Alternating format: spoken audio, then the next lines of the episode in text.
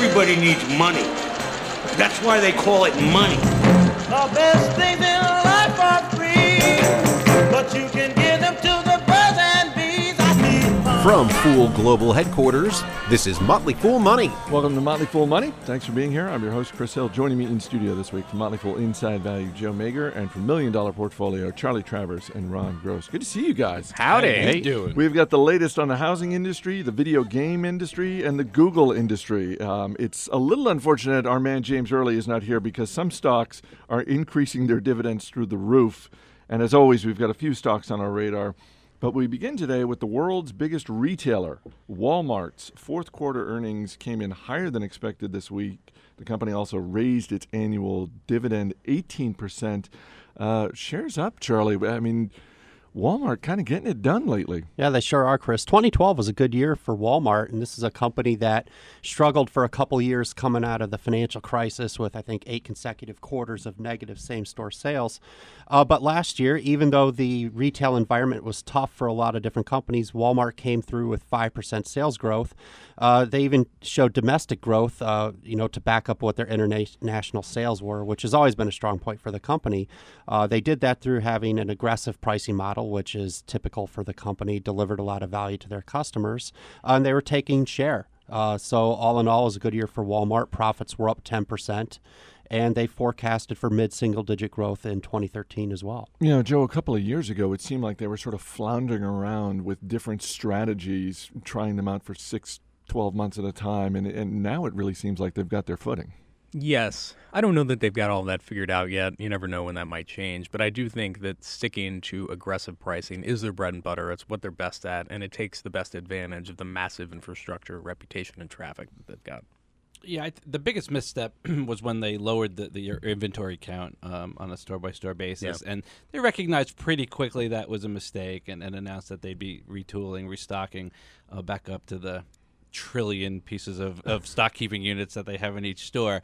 And uh, that's actually why we used to own it in Million Dollar Portfolio. We thought there would be a stabilization in in the U.S. Um, comp stores, which seems to be happening. Unfortunately, we sold it a little too soon. A little too soon. yeah. Um, shares have beaten the market over the last year, two years, five years. It's within six or seven dollars of an all-time high. What do you think of it right now, Charlie? Uh, it's it's an okay price. I think it's trading at about 14 times earnings, but it's not a great price. I think you could wait for a pullback and do even better. Uh, here are a few of the companies. Uh, speaking of Walmart increasing their dividend, uh, here are a few other companies that increased their dividends this week. Coca-Cola increased their dividend 10%, WellPoint 30%, Texas Instruments 33%.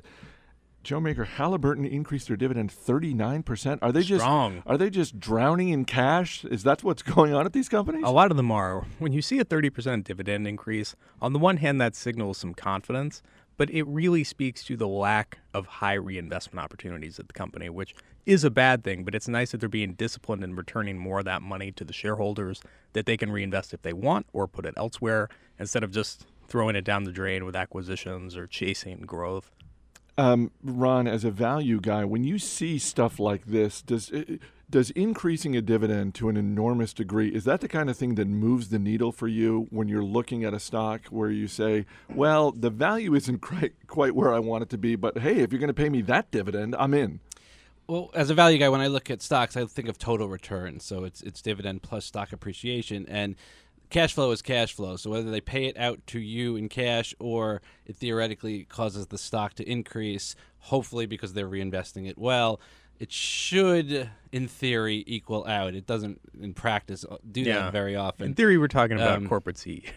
right, which make uh, plenty of mistakes. But it's it's also a signal to growth investors that hey, we don't need all this money. We don't have enough enough growth opportunities, so we are going to return it to shareholders. But balance sheets are so bloated now. I don't necessarily think that's really a, a negative signal. Yeah, and for some of these guys, they're buying a little bit of credibility with Wall Street too, like Halliburton, for example, Texas Instruments, especially WellPoint, which has been a very poorly run company for a while now. I think this is a way of them saying, "Look, hey, hey, we still love you guys. We're still making money. We promise we won't buy anything else stupid." Um, uh, do you think that this provides some more fodder for people who are agitating for Apple to really just throw out an enormous dividend at some point? Yeah, well, you know, David Einhorn had a conference call this week where he pitched his I preferred strategy, which I think is way too cute and not a good use of his time. But Uh, I'll take the cash. Yeah, I think that Apple shareholders should get some money out of that, and I think that with all the pressure they're getting, they'll cave. Not a great week for the housing industry. New home construction for January, the numbers down 8.5%. Uh, Toll Brothers, one of the biggest home builders, first quarter profits came in lower than expected, uh, shares down around 8% for the week. Uh, and Ron Lumber Liquidators, a company you've talked about before, seemed like they had a great fourth quarter. Profits up 63%, uh, lower costs, increased profit margins, uh, and yet the stock is also down around 8% for the week. What is going on in housing? I, I, Yeah. I, I really thought this was going to be the housing boom year. Uh, okay, so where to begin? First, I think the 8.5% decline headline is misleading. Um, I think r- the recovery continues and the report is actually pretty good.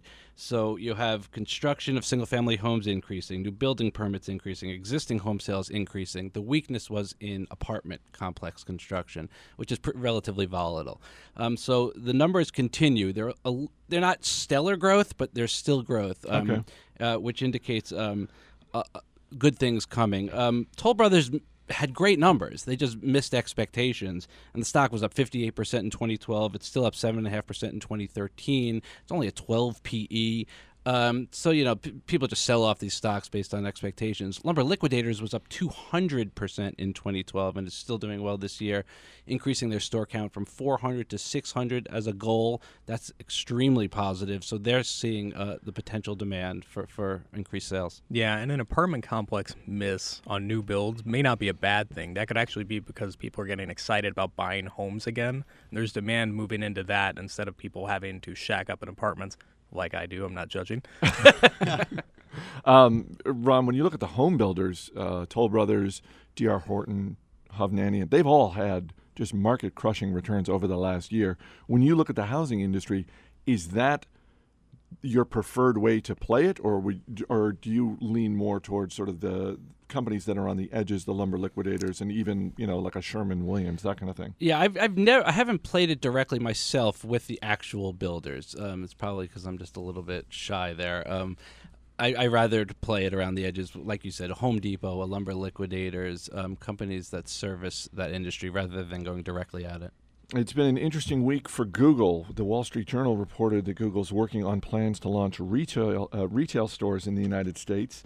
Uh, Google also unveiled a high-end touchscreen laptop for somewhere in the neighborhood of thirteen hundred dollars. And Joe, shares also hit eight hundred dollars uh, a pop this week, making it the third largest public company. Um, there's a lot uh, I just threw out there, but what We're back, baby. we're back. Um, uh, you're a, a, a Google fan, to Yeah. say the least. Um, what do you make of this week so far? Oh, well, it's been a great week. I definitely think that the retail idea is a very good one. Google has great products and they need to get them in the hands of consumers. And the model that they've taken to do it before hasn't worked. But if they can get Nexus phones, tablets, Chromebooks in front of more people, more Motorola phones, I'm sure this would be a nice little tailwind for them as well. And eventually Google Glass and maybe a driverless car showroom. I think I think this makes sense, but in, in limited scale. I mean, you don't need 20 of these showering New York City, right? You know, maybe a couple in each major city. That's a good idea. I think the new Chromebook Pixel, uh, less less excited to me. It's a very sweet looking web browser, um, kind of expensive, and I don't think it's going to be a very big hit. But I do, I think it does show that Google has chops with hardware, and it's a good step for them as they keep moving further into that. But Charlie, as we were talking about earlier, when you look at these electronic uh, retail stores at, at the high end, you've got Apple, which is an amazing performer. Uh, at, at the other end, you've got Sony, which certainly locally here in the D.C. area, the stores are right next to each other, and it's really pretty sad. The Sony one's like a crypt. Yeah, it, it, it is pretty sad. But um, as we were talking about, you know, it's uh, it, it's hard to feel like Google is going to be as successful at retail right out of the gate in the way that Apple was, in part because I don't think people really think of Google devices in the way that they think of Apple devices. Yeah, Apple had home run devices to stock its store with. Uh, everything from the iPod to the iPhone and then the iPad, along with their computers, which they sell quite a bit of. I'm not sure exactly what is going to go into a Google store outside of their Nexus phones and their Nexus tablets. Are they going to sell Kindle Fires? Are they going to sell Samsung devices? I'm not really sure, so I'm curious where they're going with this. Shares hit uh, an all time high this week, a new all time high. What do you make of them? I think they're in the neighborhood of fairly valued, but I'm a happy long-term shareholder and not looking to get rid of them. Are they in the high end neighborhood? No, I think they're I think they're a little bit undervalued, and I think they're a decent pickup today if you're a long-term investor. Coming up, merger mania continues, this time in the sexy world of office supplies. Stay right here. This is Motley Fool Money. Welcome back to Motley Fool Money. Chris Hill here in studio with Joe Magyar, Charly Travers, and Ron Gross. Guys, last week it was airlines and consumer goods. This week, office supplies. Office Depot is acquiring Office Max in an all stock deal worth nearly $1 billion. Uh, Ron, I guess they're trying to compete with Staples, which is sort of the industry leader. Right. Is this going to help them do that? I think it's a good move for them. It makes sense. I think it's also good for Staples, who will probably pick up market share here. However, it's not an easy industry. Think of Best Buy and Circuit City. Best Buy thought it would do great. Uh, Barnes and Noble and It, it outlasted Circuit City. Barnes and Noble and Borders. Barnes and Noble has its struggles. Staple has its struggles, uh, mostly because people have moved to online. Amazon being probably the big gorilla there. Um, so it's a tough industry, the office supply business. Um, Staples is smart. It's it's bringing down its footprint. It's closing stores. It's taking stores out of Europe, which are not doing well. So it seems like everybody's kind of doing the best they can, but it ain't easy. Um, both of those stocks, Office Depot and Office Max, were up more than 30% at one point this week. They've settled back down from that. But when you look at this space, do, do any of these companies, Staples included, do any of them interest you? Staples is pretty cheap, less than five times EBITDA, um, a measure of cash flow.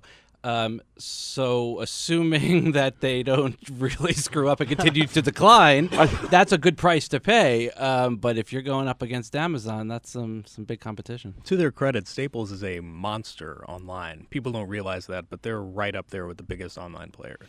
Uh, honestly, as a longtime Amazon shareholder uh, and, and clearly not a very vigilant one, I didn't even know Amazon had this office supply business. Um, how, how significant is it? I know they don't usually share a lot of information about their individual divisions, but um, do, you, do you have any insight into how that's going? Well, I think Staples is still the big dog in terms of that space online, and I think you're going to see the you know little office players really struggle to get in there, and Amazon is going to keep encroaching more and more on that turf as time goes by, and it's going to be tough to compete with them. The brick and mortar people have have um, an advantage in the what they call the contracting business, where you ask Staples to do something for you, whether it's a printing job or what have you.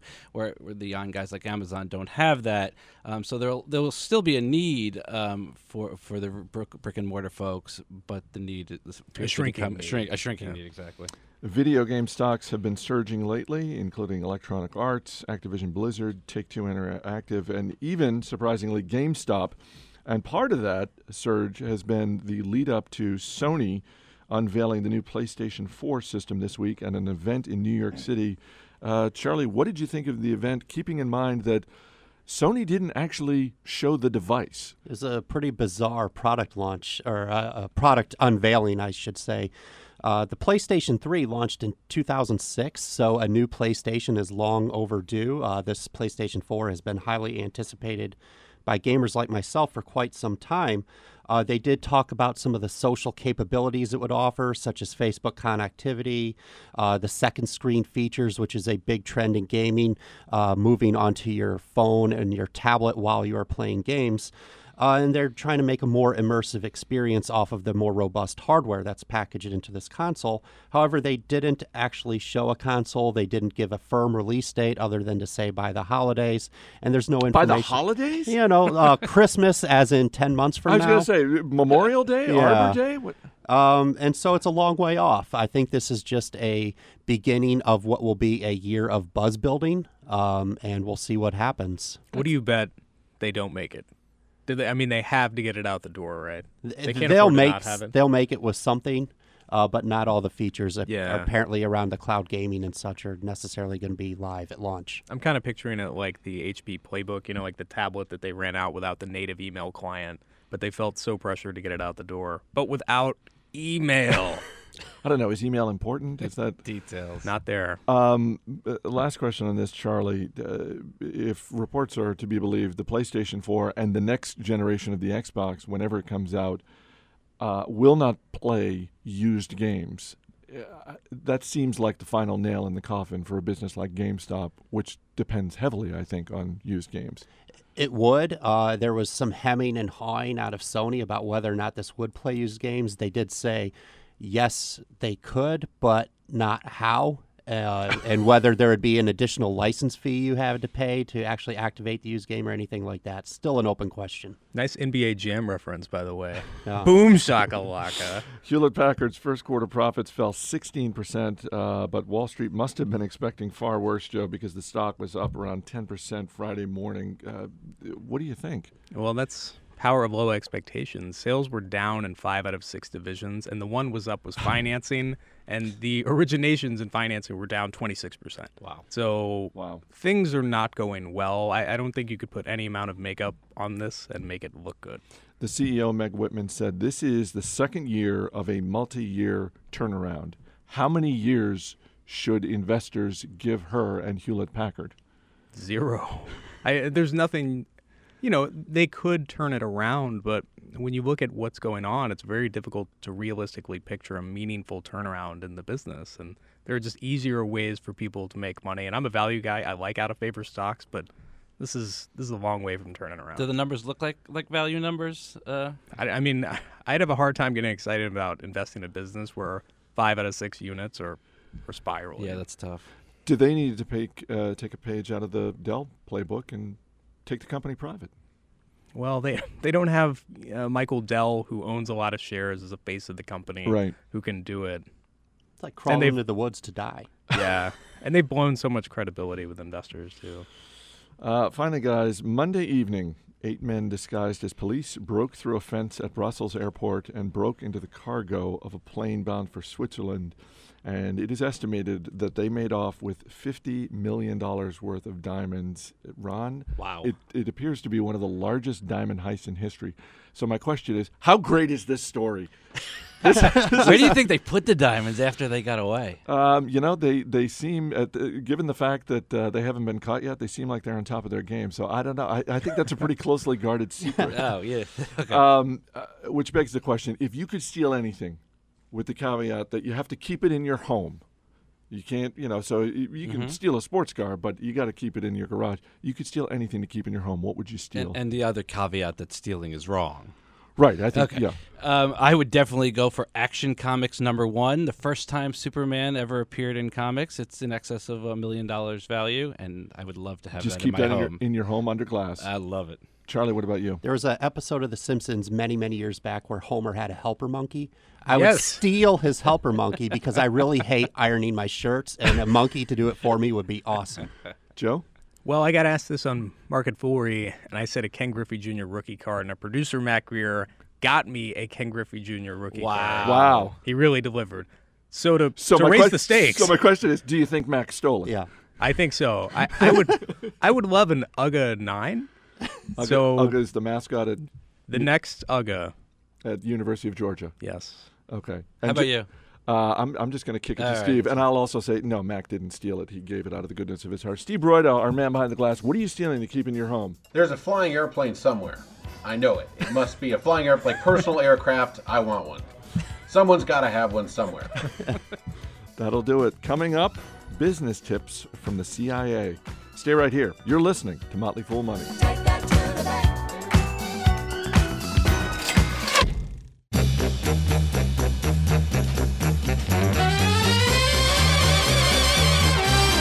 Welcome back to Motley Fool Money. I'm Chris Hill. What can a spy teach us about the world of business? J.C. Carleson was an undercover CIA officer for eight years, and she's the author of the new book, Work Like a Spy Business Tips from a Former CIA Officer. And she joins me now. J.C., thanks for being here. Thanks for having me. Um, you start out the book with a story from 2003. You were actually part of a CIA team searching for weapons of mass destruction in Iraq. Um, if you could walk us through that story and what the business takeaway is. Sure. Well, I arrived uh, to a very hot summer of 2003, like you said, and we were given the orders to leave no stone unturned and, and try to find this, this weapons of mass destruction program that um, kind of served as the impetus for the invasion. But very early on, it became pretty clear that the program didn't exist. Certainly not in the in the form that uh, we had suspected, and certainly not to the extent that we had expected. So, even though that was becoming clear, we were still trying to find really anything. Um, we got increasingly desperate in our search for in our search for any kind of hint of a WMD program, and, and we were starting to chase rumors and little bits of information and, and kind of less than credible reports, and then finally something came across my desk that looked pretty decent. It looked pretty plausible. Uh, it was a facility uh, located just outside of Baghdad, and we had a lot of data that made it look pretty suspicious. It was it was a large factory with clean room technology. It was managed by uh, a woman with a PhD in biochemistry. It was heavily guarded. Uh, we had satellite imagery showing uh, runoff pits, suspicious runoff pits dug into the earth behind the building. Uh, we had intercepts of communications with uh, military prisons and hospitals. There were there were a lot of suspicious indicators, and so to be honest, I kind of jumped at the chance because this looked like there might actually be something to it. So I worked with my military counterparts, and uh, we launched uh, a raid on the facility, and it was it was functioning at the time. And they did an armed takedown of the facility and had to isolate all of the workers and all of the guards. And when they finished that, I walked in and met with the the manager, the PhD uh, biochemist. And it took about five minutes and a couple of cups of tea to find out that what looked very suspicious on paper was really just a salt factory. Truly salt, table salt, the stuff you sprinkle in your food, and it it was embarrassing put it mildly. But all of the things that had looked so suspicious on paper actually had very easy explanations. Um, the clean room technology was because, in addition to table salt, they made saline solution, for example, and the communication and delivery patterns to the military hospitals were because they made deliveries of the saline solution to the hospitals and the prison hospital. And everything that looked suspicious on paper, when I sat down with this woman, had a very easy explanation. And that was that was a, a click a click of a moment for me. It made me realize that sitting down and talking to someone really can be a shortcut. You can really come to the wrong conclusions with the correct data when you don't have the insight that being on the ground can offer you. And that was that was just a teaching moment for me. Something I should have already known, something that's obvious, but it, it really hit home that day. One of the things you write about in your book is how the spy game has shifted now, sort of away from state secrets to private industry, because that's where the money is. Um, what are some of the most common ways that companies are being compromised? Well, you know, it's funny because everyone is very aware of technical threats. Everyone's aware of, of threats that can come from the internet, and, they, and everyone uses uh, software to protect their computers. But I don't think that companies fully grasp the risk from human leaks. I think there's a there's a misconception about the nature of the threat uh, of corporate espionage, and and and that's partly because Hollywood's to blame because we think that corporate espionage should look like some cloak and dagger act and, and you know really only impacts companies that that deal in true truly capital S secret information. But more often than not, information theft comes in the form of slow, steady leaks. And more often than not, those leaks come from former employees. And that's not because they're necessarily even doing anything bad. They're not going out there and selling your company's secrets or sabotaging anyone or anything. It's it's more that they're being asked the right questions or they're being lured en masse by a competitor who, maybe even without necessarily meaning to commit corporate espionage per se, but they're they're siphoning off your talent and the people who have knowledge of the way you do things, your, comp- your not only the secrets but your processes and your strategies, and and gradually with with enough attrition and with enough of these slow steady leaks, there's there can be a pretty drastic data siphoning that that will never be protected by any kind of antivirus program. One of the companies that uh, gets a great deal of attention uh, from investors and certainly from the media over the last couple of years is Facebook. Uh, and Facebook has a tremendous amount of information about literally hundreds of millions of people. And over time, there have been concerns about Facebook's privacy policy. Uh, uh, I'm curious if you're on Facebook and to what extent Facebook's power and the amount of information Facebook has concerns you. I am a terrible author in the sense that I have almost no social media presence. I do not. Wow! Did your did your publisher know that before they greenlit the book? They, I have been encouraged by my publisher and by my agent to consider blogging and tweeting and Facebooking, and, and I, I can't bring myself to do it. I can't, I, and I know it goes against everything that we're told and we're taught to, um, for, to, to promote a book. Um, but I just, I, old habits die hard, I guess, and, and I'm not comfortable with it personally. Um, I think it has its value. I think it can be fun on a social level, but I think I have a greater than average appreciation for just how damaging information can be. And so, yeah, I don't have the world's best platform uh, as far as authors go. And, and, and frankly, I part of my advice goes contrary and goes counter to what pretty much any any other uh, business author will tell you. Everybody else is out there saying promote, promote, promote. I'm the one saying, well, take a step back. How about a little discretion? I I advise against it unless there's a measurable reason. But how much of that is due to your former job, and how much of that is due to the platform of Facebook? It's not Facebook per se, uh, but but it's it, it's kind of for me it's a bigger question of social media. But Facebook is particularly bad about changing the game once you're already established there. Uh, and, and again, as somebody who doesn't participate much there, I, I'm certainly no expert. But one of the things that was important in my old career is the ability to go back and, and kind of erase your steps and to disappear if you need to. And once you're out there and once you lose control of the information, uh, and you may think you have control over it uh, according to today's rules, but once they change, uh, you may not. Uh, for some people, for some businesses, that can be a prob- that can be a problem. Even even if it's only a matter of what you posted about yourself five years ago professionally on a professional site like LinkedIn, isn't necessarily the image you want to convey when you're more senior in your position. Um, and, and you can change your profile and you can change your resume, but data lingers. You're listening to Motley Fool Money, talking with J.C. Carleson, author of the new book Work Like a Spy Business Tips from a Former CIA Officer.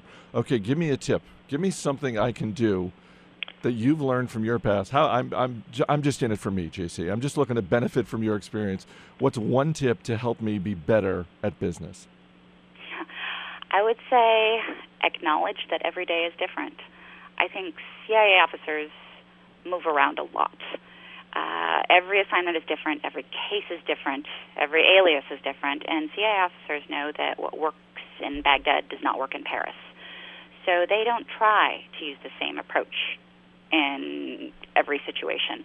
But I think in business and in, in life, too many of us take the opposite approach. What worked for us once, we try to use again and again and again, and it's only once it's failed or, or it's been less successful for a very long time do we realize we need to change our strategies.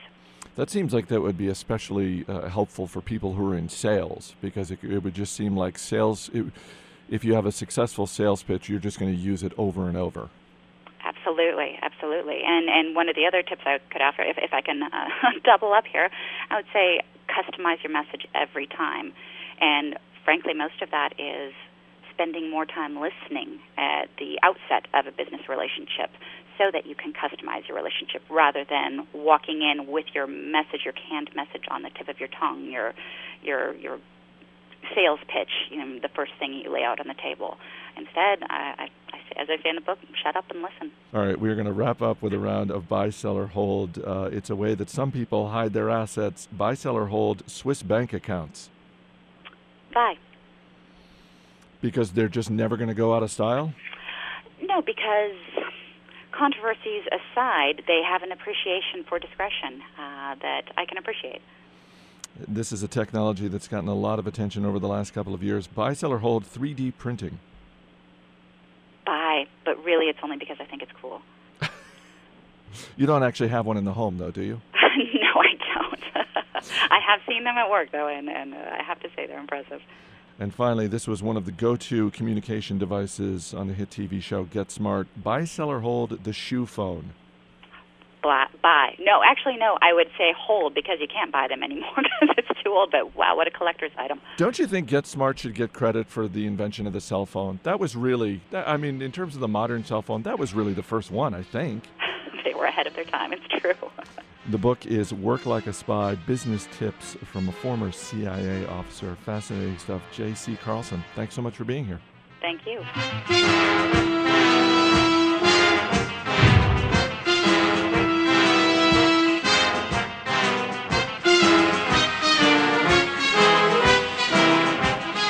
Coming up, we'll give you an inside look at the stocks on our radar. You're listening to Motley Fool Money.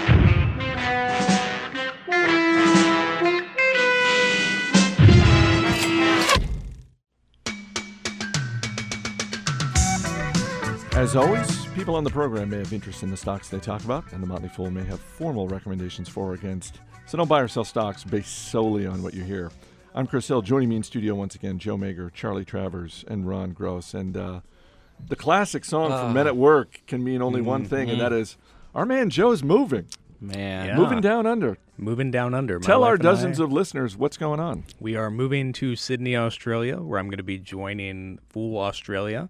It's been open for about a year now. It's off to a great mm-hmm. start, and I'm very excited to get down there and do very similar work to what I do here. I'll continue running IV from very, very far away. and inside forward to that, value for those people who are not in the know. Yes, yeah, a little inside baseball, but we're very excited. Uh, we are going to miss you. Uh, uh, we mention fool.com all the time, but if you want to check out our Fool Australia site, it, uh, it's fool.au. Do I have that right? I've Uh, blown this. Fool.com.au. Fool.com.au. And if you live in Sydney, definitely shoot us an email at radiofool.com. I'd Ra- love to meet up. radio at fool.com. Meet up with Joe. Uh, before you go, though, if, you know, if you're going to move to Australia, we figure, I- I mean, Yeah. I'm looking at Ron, I'm looking at Charly. I mean, is There is fair- a quiz to get in the country. Well, I was just going to say, I mean, Joe's a diligent guy. I mean, Yeah. that's why that's what makes him a great investor. He does his homework. So, it's fair to say Joe wouldn't move to Australia unless he knew a great deal about Australia. Right. Read a travel book, Exactly. perhaps maybe a little And Wikipedia. And business. So, with that in mind, here's a little quiz. Um, uh, multiple choice. Which bank has the biggest market cap? A. Commonwealth Bank of Australia. B. Bank of America. Or C. Australia and New Zealand Banking Group. I think he made up the last one. Commonwealth. Commonwealth Bank of Australia. No. Steve Broido letting the listeners know. No, it's Bank of America uh, with a market cap about 17 billion more. Um, Which of the following is not an Australian-based company? A. WD-40, B. Woolworths, or C. Westpac? Not Australia based? Not an Australian-based company. WD 40. WD-40. That's correct. I have a new Wow. bank. I'm banking with Westpac now. there you go. Yeah. Call that a knife? Let's move to the entertainment business. Since we have the Academy Awards this weekend, which Australian actor has received the most nominations uh, for an Academy Award in the acting categories? A. Russell Crowe, B. Geoffrey Rush, or C. Cate Blanchett? Nicole Kidman. Uh, Cate Blanchett. Cate Blanchett is Wow. correct. Yeah. Wow. No, no. All right. And finally, I'm so proud of you. Thank you. Steve's just coming in with the musical cues. Again, we don't we don't do the production uh, all that often. Is it a but law that you have to be a fan of Men at Work? I think so. It probably it's in the. Constitution. Uh, and what's more iconic, uh, iconic than the koala? So um, the uh, the koala is native to Australia. Which of the following is not true? Not true when it comes to koalas. A. Though not very active, koalas require only four hours of sleep per day. B. Newborns are hairless, blind, and don't have ears. Or C. During mating season, koalas communicate through a variety of bellows, grunts, and low pitched snarls. Well, C is true of every species. I think B is a wombat. I'm going with A. That is correct. Yeah. Um, Wow. uh, koalas actually, God bless them, koalas sleep about 16 hours a day. Ah, I should have been a koala. I was just going to say, in, in Ron's next life, he's going to be a koala. Good job, Joe. Well Thank you. Well done. Yep, uh, I'm ready to pick some stocks. uh, with that in mind, let's get to the stocks that are on our radar, and uh, we'll bring in our man Steve from the other side of the glass with a question. If you want to fire one back at him, you can. Ron Gross, you're up first. What's your stock? Continuing with our housing theme from earlier in the show, I'm um, keeping an eye on Home Depot, which reports earnings um, on the 26th. And so I'm really interested to hear what they're saying, especially because we own lumber liquidators in million dollar portfolio. And uh, a lot of it is so dependent on the housing recovery. I want to see what they're forward. I don't really care necessarily about the actual numbers. I want to hear about the guidance going forward. What are the odds that in their earnings statement, weather is going to be referenced? Every retailer has to. Come on. One more week this year than last year. Weather. They pull them all out. Steve, question about Home Depot? Have you had any positive shopping experiences at Home Depot yourself? Well, Steve, I think you know me pretty well. I'm not really the target consumer of Home Depot, and I, as a matter of fact, I, I do not like going there. It gives me tremendous anxiety. I- I'll take the flip side of that. I've actually had great experiences there. I find the people to be really helpful, um, which is good because I'm not all th- that handy at home. So I'm typically the guy saying, okay, not only do I need to find this item, I need you to teach me how to use it. So, Right, yeah. Charly, what's your stock this week? Uh, next week, the Mobile World Congress takes place in Barcelona. There's a number of mobile companies presenting. Uh, most notably, in my opinion, would be Nokia. Uh, they have a presentation on Monday about some of the new products that they are going to be rolling out. This is a company that pretty desperately needs some new hits, and I'd be curious to see what they're going to talk about on Monday. Steve, question about Nokia? when is the last time you actually saw a Nokia phone in use? The one in my pocket. There. I have a Lumia 920. Do you like it? I love it. It's fantastic. Why do you think it hasn't really caught on? Uh, I think uh, because they had absolutely no presence in North America, and it takes some time to build some brand awareness. Ticker symbol is, And okay, and Home Depot is HD. Joe Magyar, what do you got? All right, this is my last one of these. Make it a good one. So let's just be real. It's Berkshire Hathaway, okay? It's my, it's my largest position by a country mile. It's a wonderful business. It's selling at a reasonable 1.3 times book value today, maybe a smidge more. It's not a stupendous bargain, but it's incredibly well run. Uh, it's Warren Buffett's company. The railroad business is killing it. Insurance is doing very strong. Love the Heinz acquisition. I mean, there's a lot to love about this business. I think Q4 results are going to be great. Uh, before I kick it to Steve, uh, the Heinz acquisition, Buffett made a point of saying very quickly, hey, I've still got money to spend. I've still got my elephant gun. Do you expect him to use it this year? And if so, where do you think he's going to be looking, whether it's a company or an industry? It's possible, but valuations have come up a good bit. That didn't stop him from making a big play on Heinz, but you know he's very opportunistic, and if the right pitch comes along, he's willing and able to take it, and that's why he's a, a buyer of choice. Really, is that people go to him because he does have that cash. He can put it to work quickly. He's creative and a long-term investor. If we had to guess, would we guess consumer or industrial? Probably, probably consumer. Steve, question about Berkshire Hathaway? The day Warren Buffett announces he's retiring, the stock does uh, goes up, stays flat, or goes down.